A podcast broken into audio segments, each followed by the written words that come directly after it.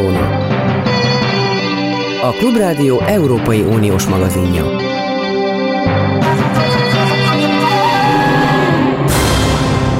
Boldog ünnepeket kívánok! Egyelőre most két külföldön dolgozó kollégámnak. Mind a kettő úgy kolléga, hogy egyidejűleg dolgoznak a legkülönbözőbb helyeken, egyik Dániában, a másik Ausztráliában. Az eurozóna egy teljesen másfajta kiadását hallják az év végén. Karácsonykor és újévkor egyaránt meghallgathatják ezt a műsort, kedves hallgatóim. Vasnörbek Krisztinát ismerik hallgatóként indult, és ma már gyakori szereplője a Klubrádiónak. Mindenről lehet vele beszélni, sportról, politikáról, művészetről, zenéről, vallásról. Ausztráliában pedig János, a Zoltán János, aki filmes, és ugyanakkor egy világlátott, politikailag is képzett munkatársunk. Köszöntelek mindannyiutokat. Hall engem Krisztina? Igen, boldog karácsony kívánok minden hallgatónak. Nem csak karácsonyt, hanem új évet is? Vajon? Mert tudod, új, ja, új évkor is leadjuk. természetesen. Jól van. Boldog é- karácsonyt és boldog új évet. És ehhez van-e hozzátenni valója valamilyen megdöbbentő fordulattal Jánosnak? Hát annyi megdöbbentő fordulat, jó estét és szép napot minden magyar hallgatónak és kellemes karácsony, boldog új évet, hogy itt Ausztráliában nem mindig illendő azt mondani, hogy kellemes karácsony.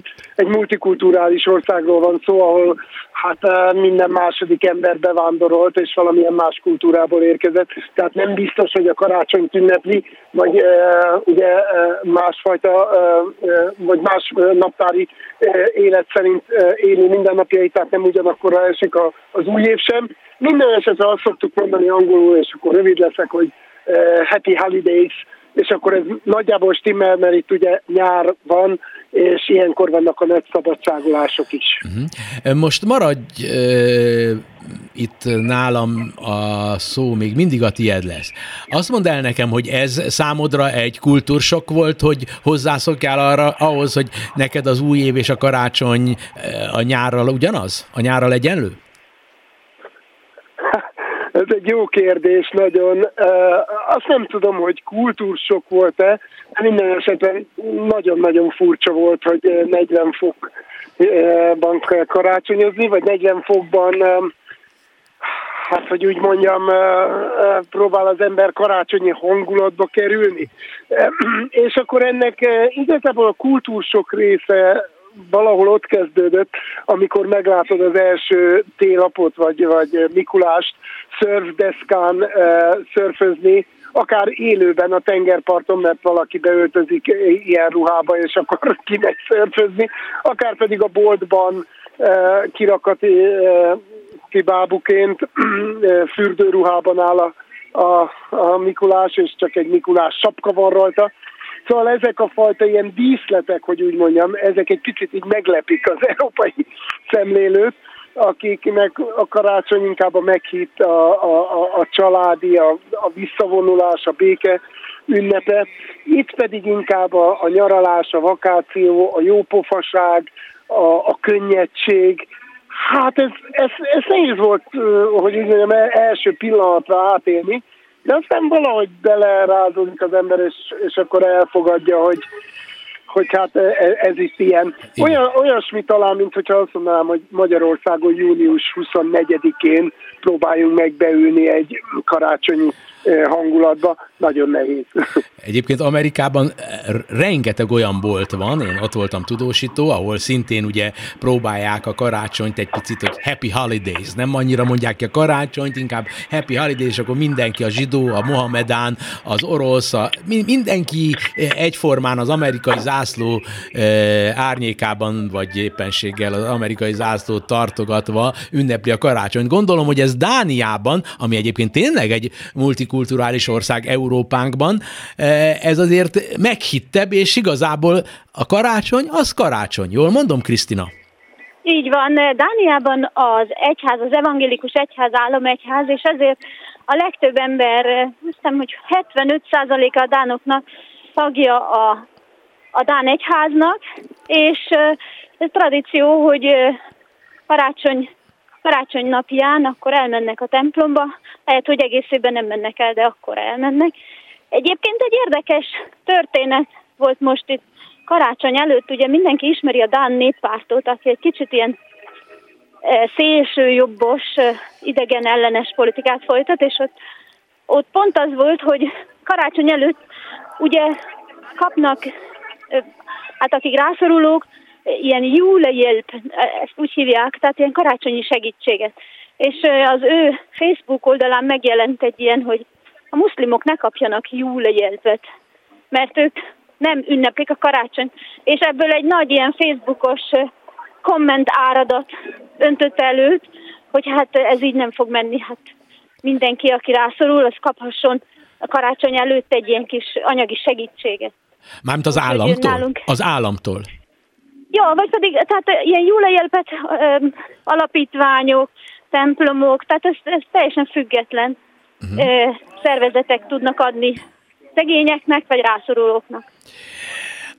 Mi azt szoktuk mondani, hogy boldog karácsonyt, boldog új évet. Ausztráliában és Amerikában is a happy az ugye boldogat jelent, és feltételezem, hogy Dániában is a boldog szót alkalmazzák. Ami nagyon érdekes Ausztrália és Dánia kapcsán, hogy mind a kettő benne van a világ tíz legboldogabbnak tartott országa között, ahol a nép függetlenül attól, hogy etnikailag milyen összetételű Ausztráliában ezerféle, Dániában sem annyira etnikailag egységes, a Dánia népe állítólag a legboldogabb.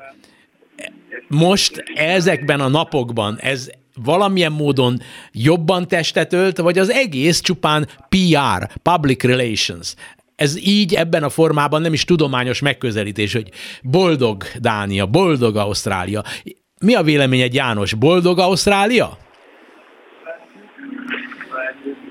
Hát szerintem igen, abból a szempontból feltétlen azt kell mondjam, hogy nem nehéz a boldogságot, mint fogalmat igazából lefedni, de ha, ha úgy közelítem, hogy pozitív gondolkodású-e, és szerete élni, akkor azt mondom, hogy igen. És, és ez nem sokan talán Magyarországon azt mondanák erre, hogy könnyű nekik jóléti ország, nem vagyok benne biztos, én aki ítélek, tényleg bátran mondhatom, hogy mindössze a jólétnek van ehhez köze. Azok, akik nem élnek történetesen jobban, mint egyes magyar családok, vagy egyes, nem tudom, mottaniak, azok is boldogabban, vagy pozitívabban élik meg a mindennapjaikat, hogy ez mind múlik, vagy mit, mitől függ, ez inkább szerintem az, hogy a társadalomban mennyire van az egymást sér, vagy az egymásra figyelés. Itt azért az emberek azonnal, amikor így találkoznak utcán, vagy nem tudom, tömegközlekedés, így mosolyognak egymással, segítik egymást, és ebből a szempontból szerintem egy pozitívabban élő nép sokkal jobban megtalálják a, a közös hangot. Csak egy nagyon pillanatra annyiban hallopjam még el a szót, hogy Magyarországról hallottam hírekben valahol, hogy állítólag elmarad itt nálunk ez az utcai kivilágítás, hát nem tudok most jobb kifejezést, tehát őrület. Hát ez olyannyira nincs így, hogy én most pont itt vagyok egy, és kár, hogy nem tévés vagy valamilyen filmes lehetőséggel élhetünk, hiszen ez rádió, de megpróbálom közvetíteni. Tehát itt ebben az utcában járok, ahol minden ház feldíszítetten áll, fölfújt télapoktól és a, és a fölfújt hóemberektől kezdve a különböző színekben pompázó házak. Tudom, hogy ez a típusú kulturális dolog átjutott már Európába is, de itt Ausztráliában ezt imádják, és hömpölyög az utca, és tele van gyerekekkel, és amikor most megtennítetted ezt a boldogság szót, akkor hirtelen eszembe jutott, hogy ez is a boldogság része. Tehát amikor kihoznak egy pár hónapos kisbabát, csak hogy megmutassák neki este tízkor ezeket a fényeket, akkor az valahol a boldogság része. Azért este tíz, mert itt, ahogy mondtam, nyár van, és csak 9 4 tízkor élnek ezek a fények, hiszen addig világos van. Dániában ez a hozzáállás, amit most Jánostól hallottunk, azért a benyomásom szerint soha az életemben nem tettem Dánia területére a lábamat, de valahol ez a pozitív megközelítés, hogy ilyen gyermekies öröm, ez talán a Dán társadalomban is benne van, nem? Krisztina? Én úgy gondolom, hogy a Dánoknál az az érdekes, hogy az egymásra figyelés, a, a közösségben levés, az, hogy, hogy meghívják egymáshoz, tehát hogy, hogy összejönnek ünnepek kapcsán is, meg egyáltalán, tehát nagyon ilyen szociális, vagy hogy nem, ez nem jó szó, talán úgy mondanám, közösségi lét, tehát az a családban, a baráti körben, stb. Én úgy gondolom, hogy ez is boldogá teszi őket, és a kiszámíthatóság. Tehát van a privát szféra, és van a a nyilvános a közélet, amiben érzik, hogy van beleszólásuk a dolgoknak a menetébe, hogy, hogy van véleményük a dolgokról, és, a, és egyáltalán mindenféle döntésekről, például, hogy a házukban most mikor legyen új, újból tetőfedés, vagy akármilyen dolog. Tehát én úgy gondolom, hogy a privát szférában nagyon boldogok tudnak lenni a dánok, és, és a, a, köz, a közéletben is, tehát a kiszámíthatóság és a, a demokratikus vívmányok, ha úgy szabad mondani. Ausztráliában, illetőleg Dániában, előbb noha ő a férfi, de már annyira benne vagyunk ebben a nyugati világ gondolkodásban, hogy ha a nő a második helyen szerepel, Krisztina, akkor nem fog megbántódni. Szóval, János, tőled is megkérdezem, majd a Dán kolléganőmet is megkérdezem, hogy ti e, nem veszitek azt észre, hogy szülőhazátokban mennyire nagy jelentőséget tulajdonítanak még a karácsonykor, újévkor is egy olyan dolognak, aminek semmi köze nincs ehhez, tudnilik, hogy mi magyarok vagyunk. Ott annak van ilyenkor jelentőség, hogy mi ausztrálok vagyunk, vagy hogy mi dánok vagyunk. Tehát az etnikai összetartozás, a fehér ember, a fehér keresztény ember, mekkora jelentőséget tulajdonítanak ennek az ausztrálok? Ott kezdem először is, hogy ugye Ausztrália non-secular ország, tehát az azt jelenti, hogy nincs hivatalos vallása, és ebből a szempontból a kereszténységet, hát, hogy úgy mondjam, nehéz így ebben a formában teljesen létjogosultnak tekinteni, hogy, hogy így fejezem ki magam. Az tény, hogy nagyon érdekes, mert Ausztráliában nincs igazából szünnap soha.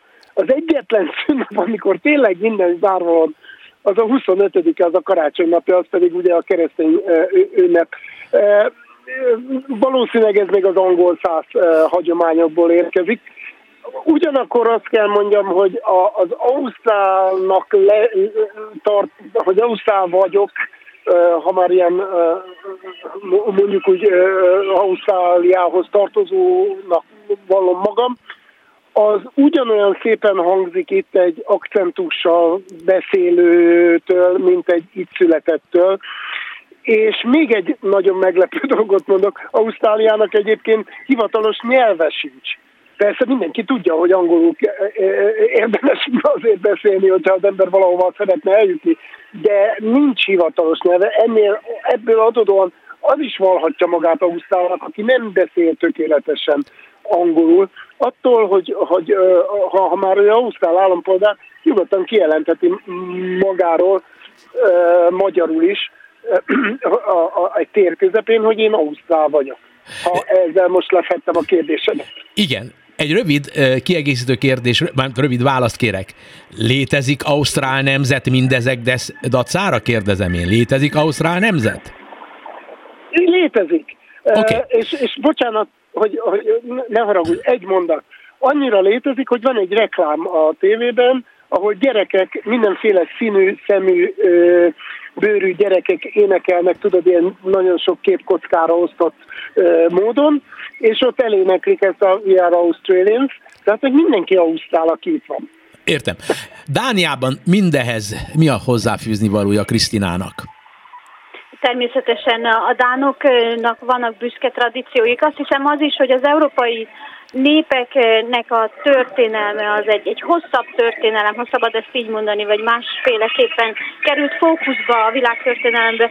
Úgyhogy a dánok természetesen büszkék a tradícióik okán, de egy nagyon multikulturális és elfogadó társadalom, tehát, tehát itt sincsenek probléma azzal, hogy kinek mi a vallása, vagy, vagy esetleg ateista, vagy honnan jött.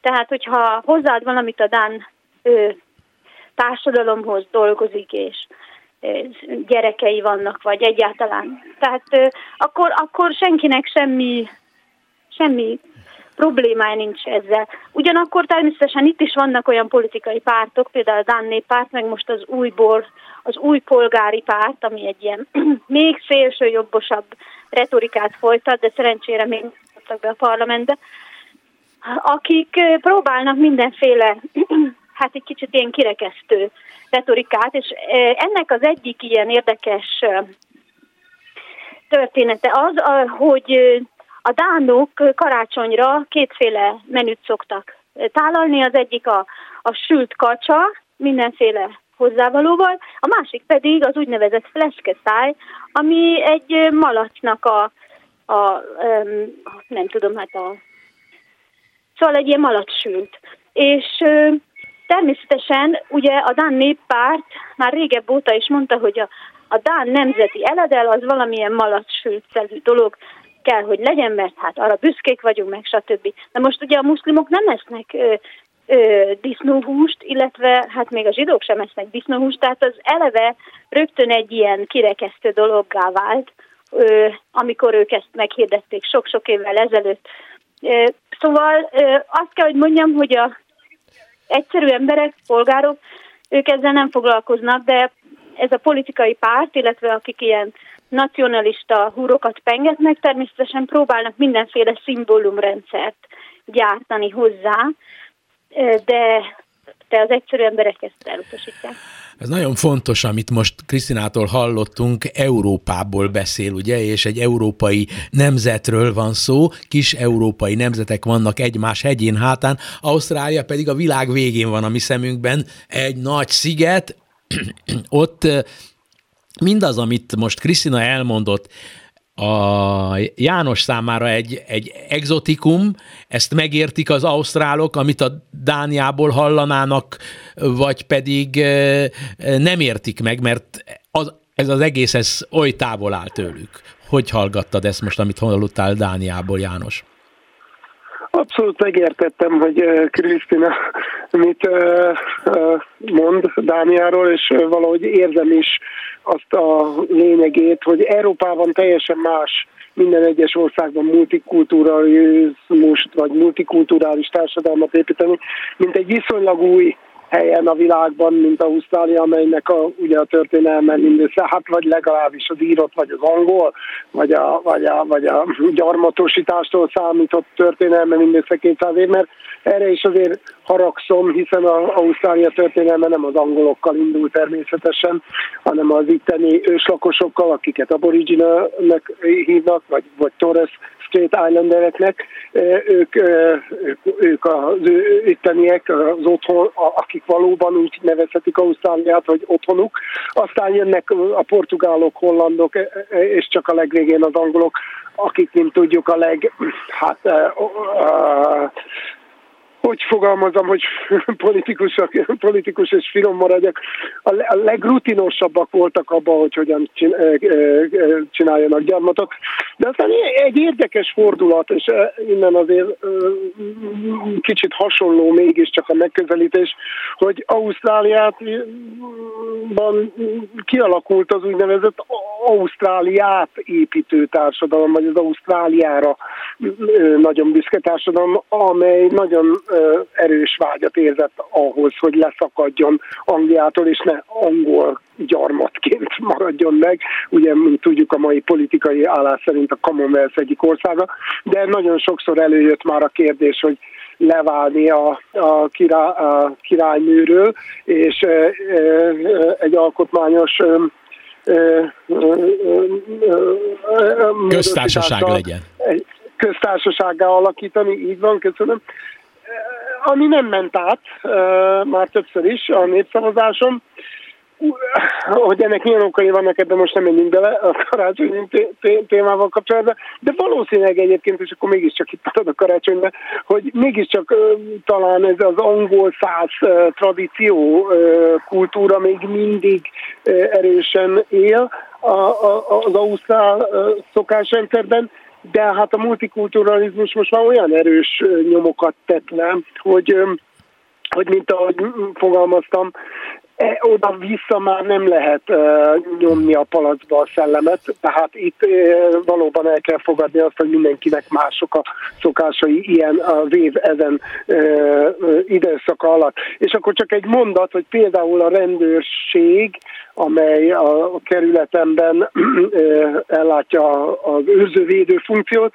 Amikor éppen Hanuka volt, akkor a, a, a táblára, a, ami az utca mellett, ugye az épületük mellett van, és forgalmas út, kiírták, hogy Happy Hanuka, és amikor a Hanukának vége lett, és már közeledtünk a, a keresztényebb e, tradíciókat idéző karácsonyhoz, akkor kiírták, hogy Merry Christmas.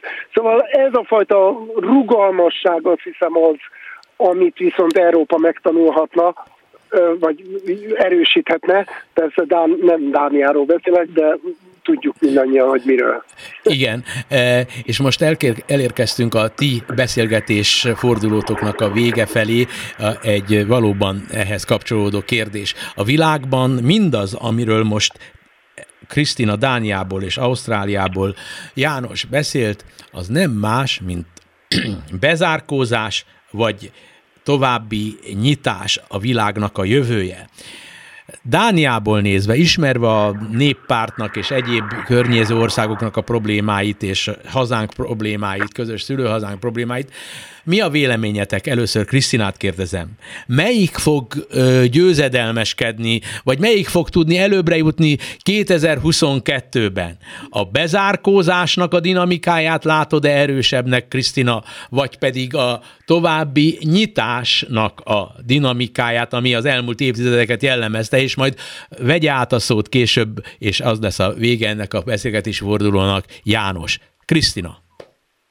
Igen, hát azt kell, hogy mondjam, én úgy gondolom, hogy minden országban az fog előbbre jutni, amely ahogyan a népet nevelték. Tehát meg kell, hogy mondjam, hogy, hogy Magyarországon az embereket most éppen a bezárkózásra nevelik, amint viszont Dániában a szélsőjobbos vélemények ellenére is a népet a nyitottságra, az elfogadásra nevelik. Például, ahogy Nálunk is van ilyen, hogy éjír, az a ramadánnak a vége, és azt a dánok együtt ünneplik a muszlimokkal, tehát részt vesznek a, az ő ünnepeiken az utcán, stb. Boldog éjírt kívánnak nekik, tehát ilyen nálunk is van. Én úgy gondolom, hogy én nem tudok jósolni, megmondom őszintén, de úgy gondolom, hogy, hogy, hogy hogy én nagyon bizakodom abban, hogy ha az ország lakosságát a nyitottságra nevelik, akkor ez fog győzedelmeskedni, és, és, és ezt nem föltétlenül csak egy, egy államszervezet vagy egy, egy média propagandán múlik, ez múlik az egyes emberen is, hogy mit mesélünk el egymásnak, hogy miről beszélünk egymásnak. János, nagyon érdekes volt egyébként, amit hallottunk Dániában, ezt meg kell mondanom hallgatóként is. Mit mondasz te erre? Mi a, mi a te 2022-es jóslatod?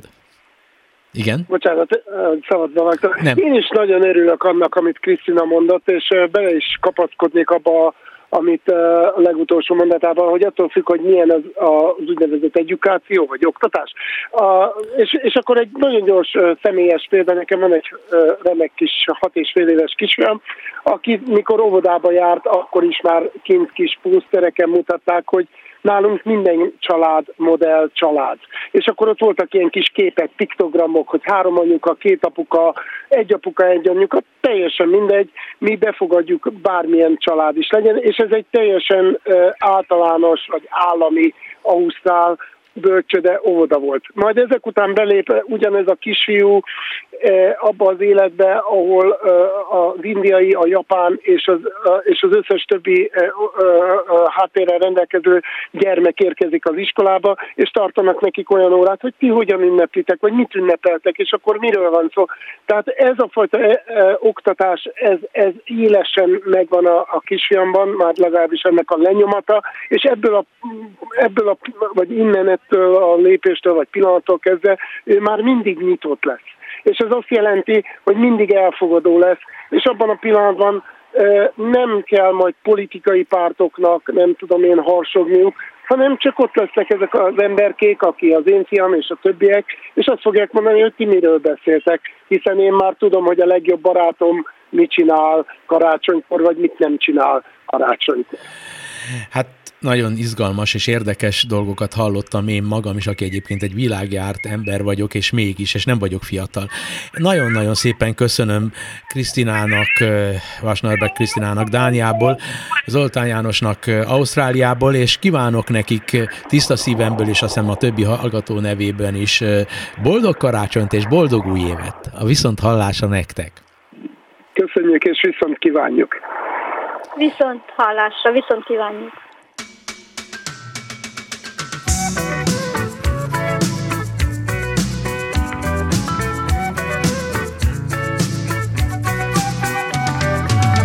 traveling in a out combi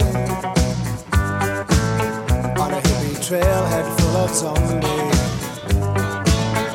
I met a strange lady, she made me nervous.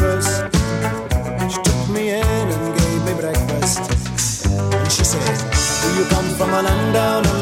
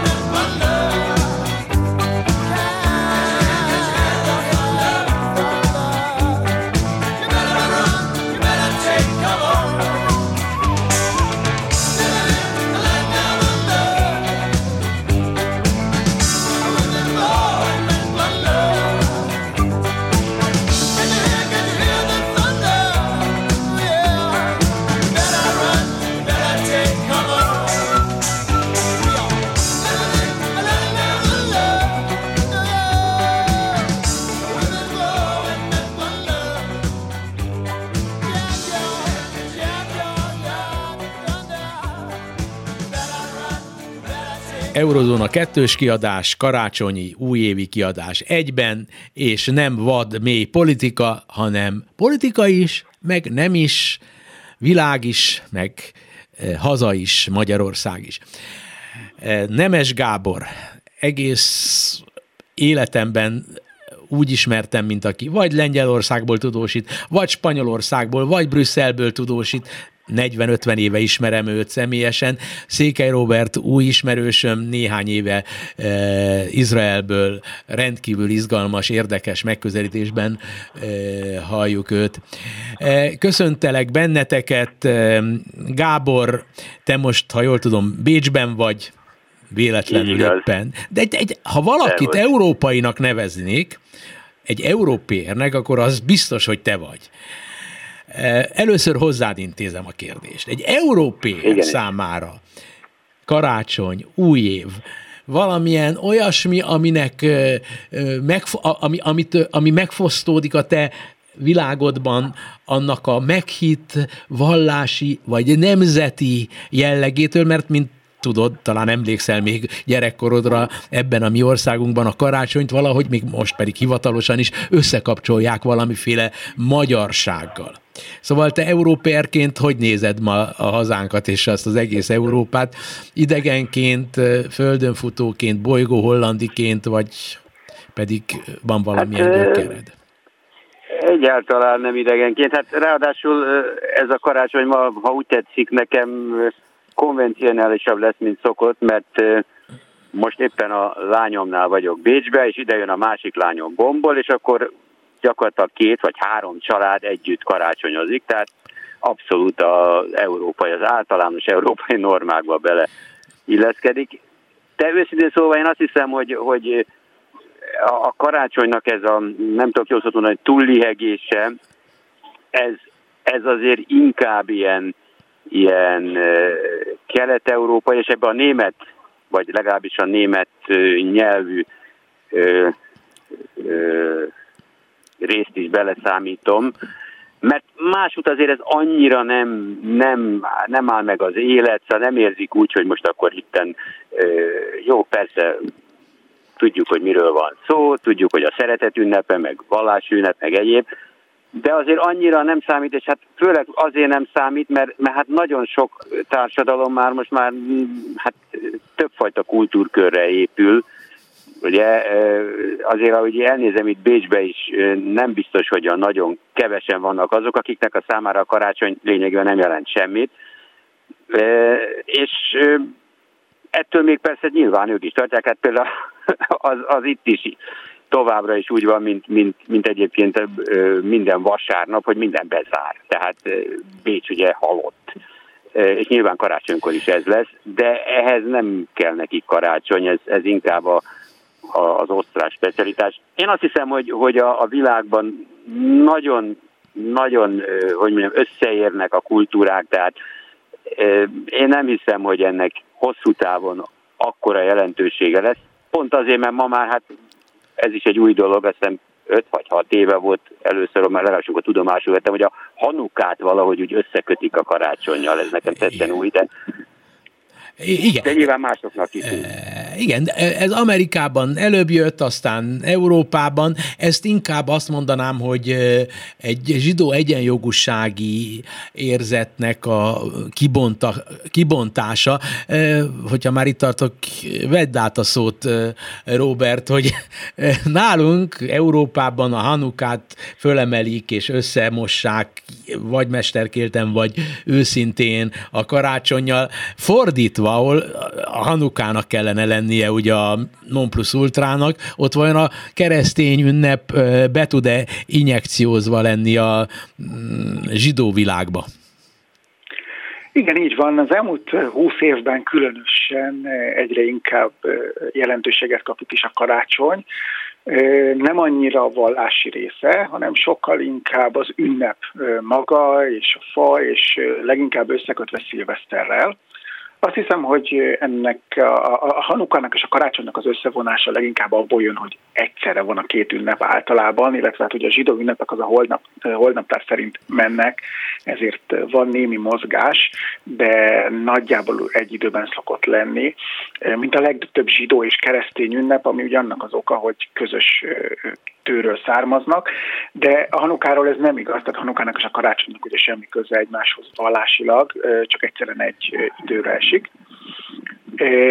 A, a, a karácsony pedig itt leginkább, mint mondottam, nem keresztény ünnepként ünneplik, hanem sokkal inkább a szilveszterhez kapcsolják. Maga a vallási része az annyiból áll, hogy van körülbelül egy két-három százaléknyi keresztény vallású Izraelben, ezek is főleg a, a palesztinok köréből kerülnek ki, valamint az orosz aliával érkezetteknek egy igen kis százaléka, és hát ők ünneplik, és ilyenkor a Nazaretben, a, a születés templomban van egy nagy ünnepség, egy nagy mise, ezt általában ma már az állami televízió is közvetíti élőben, és ez, ez, ebben kimerül lényegében a vallási része a dolognak. Egy pillanat, hadd, kérde, hadd vágja közben. Azt is mondtad, hogy fa. Karácsonyfákat is látsz Tel Aviv vagy Jeruzsálem utcáin, mert hozzáteszem, én Jordániában töltöttem ám karácsonyt, és ott simán karácsonyfákat árulnak, és a muszlim emberek szeretik a karácsonyfát. Engem úgy neveltek, én zsidó családból származom, hogy a karácsonyfa az, hát az, az maga az antiszemitizmusnak egy, tehát annyira igazságtalan volt az egész nevelésem e tekintetben, hogy el nem tudom mondani, én nagyon sokat szenvedtem emiatt, de azt tudom neked mondani, hogy a hosszú időn keresztül a zsidókban láttam a legnagyobb ellenállást a, a karácsonyfa és a karácsony ellen. De azt akarom tőled megkérdezni, hogy ma Izraelben eh, kapott-e, úgy mondjam, kóserpecsétet a karácsonyfa? Abszolút kapott. E, e, ez az a nagy változás, amit mondtam, hogy az elmúlt húsz évben történt, hogy lényegében pontosan a háború és a holokauszt emlékéből fakadóan itt nagyon-nagyon-nagyon sokáig elleneztek mindent, ami keresztény és, és keresztény ünnepekkel kapcsolatos, és valóban nem kaphatott kósersági becsétet, ahogy mondasz, egy ilyen dolog. De az elmúlt húsz évben nagyon-nagyon megnyílt Izrael mindenféle egyéb kultúra felé, ennek azt hiszem két oka van, az egyik az, hogy ugye egyre inkább távolodunk már attól a, a, a holokausztól, ami rányomta a, a pecsétjét erre, erre a, arra, hogy nyitott legyen Izrael más kultúrák és más vallások felé. Másrészt e, egyre többet utaznak izraeliek külföldre, nagyon-nagyon megnyílt a társadalom ilyen szempontból, és főleg a nem vallásos, Tel Avivi fiatalság, azok, azok keresnek minden alkalmat arra, amit ünnepelni lehet. Tehát Tel Aviv az egy ilyen nagyon buli hely, és a, teljesen mindegy, hogy a hindu Daviliről van szó, vagy a karácsonyról, amikor ünnepelni lehet, és bulizni lehet, az nekünk jó. Nagyjából ez a felfogás. Mhm. Ha itt elmegyek bármilyen boltban ma, Tel Avivban, bármilyen üzletben, mindenhol kint van a karácsonyfa és égősorok, és lehet kapni Csoki Mikulást, húsvétkor Csoki Nyuszit, tehát minden ilyen bejött Izraelbe, és ma abszolút mindenhol lehet találkozni vele. Feltételezem, hogy nem mondok csacsiságot, és ez majd a Gábor véleményét akarom hallani, hogy ugye vannak szélsőséges zsidók, akik vallási és valamiféle küldetési alapon a muszlimokkal szembeni előítéleteiket úgy is ki tudják fejezni, hogy mondjuk egy a muszlim ünneperől tudomás sem vennek, vesznek, noha legalább a lakosság 20%-a, legalább vagy annál is több muszlim.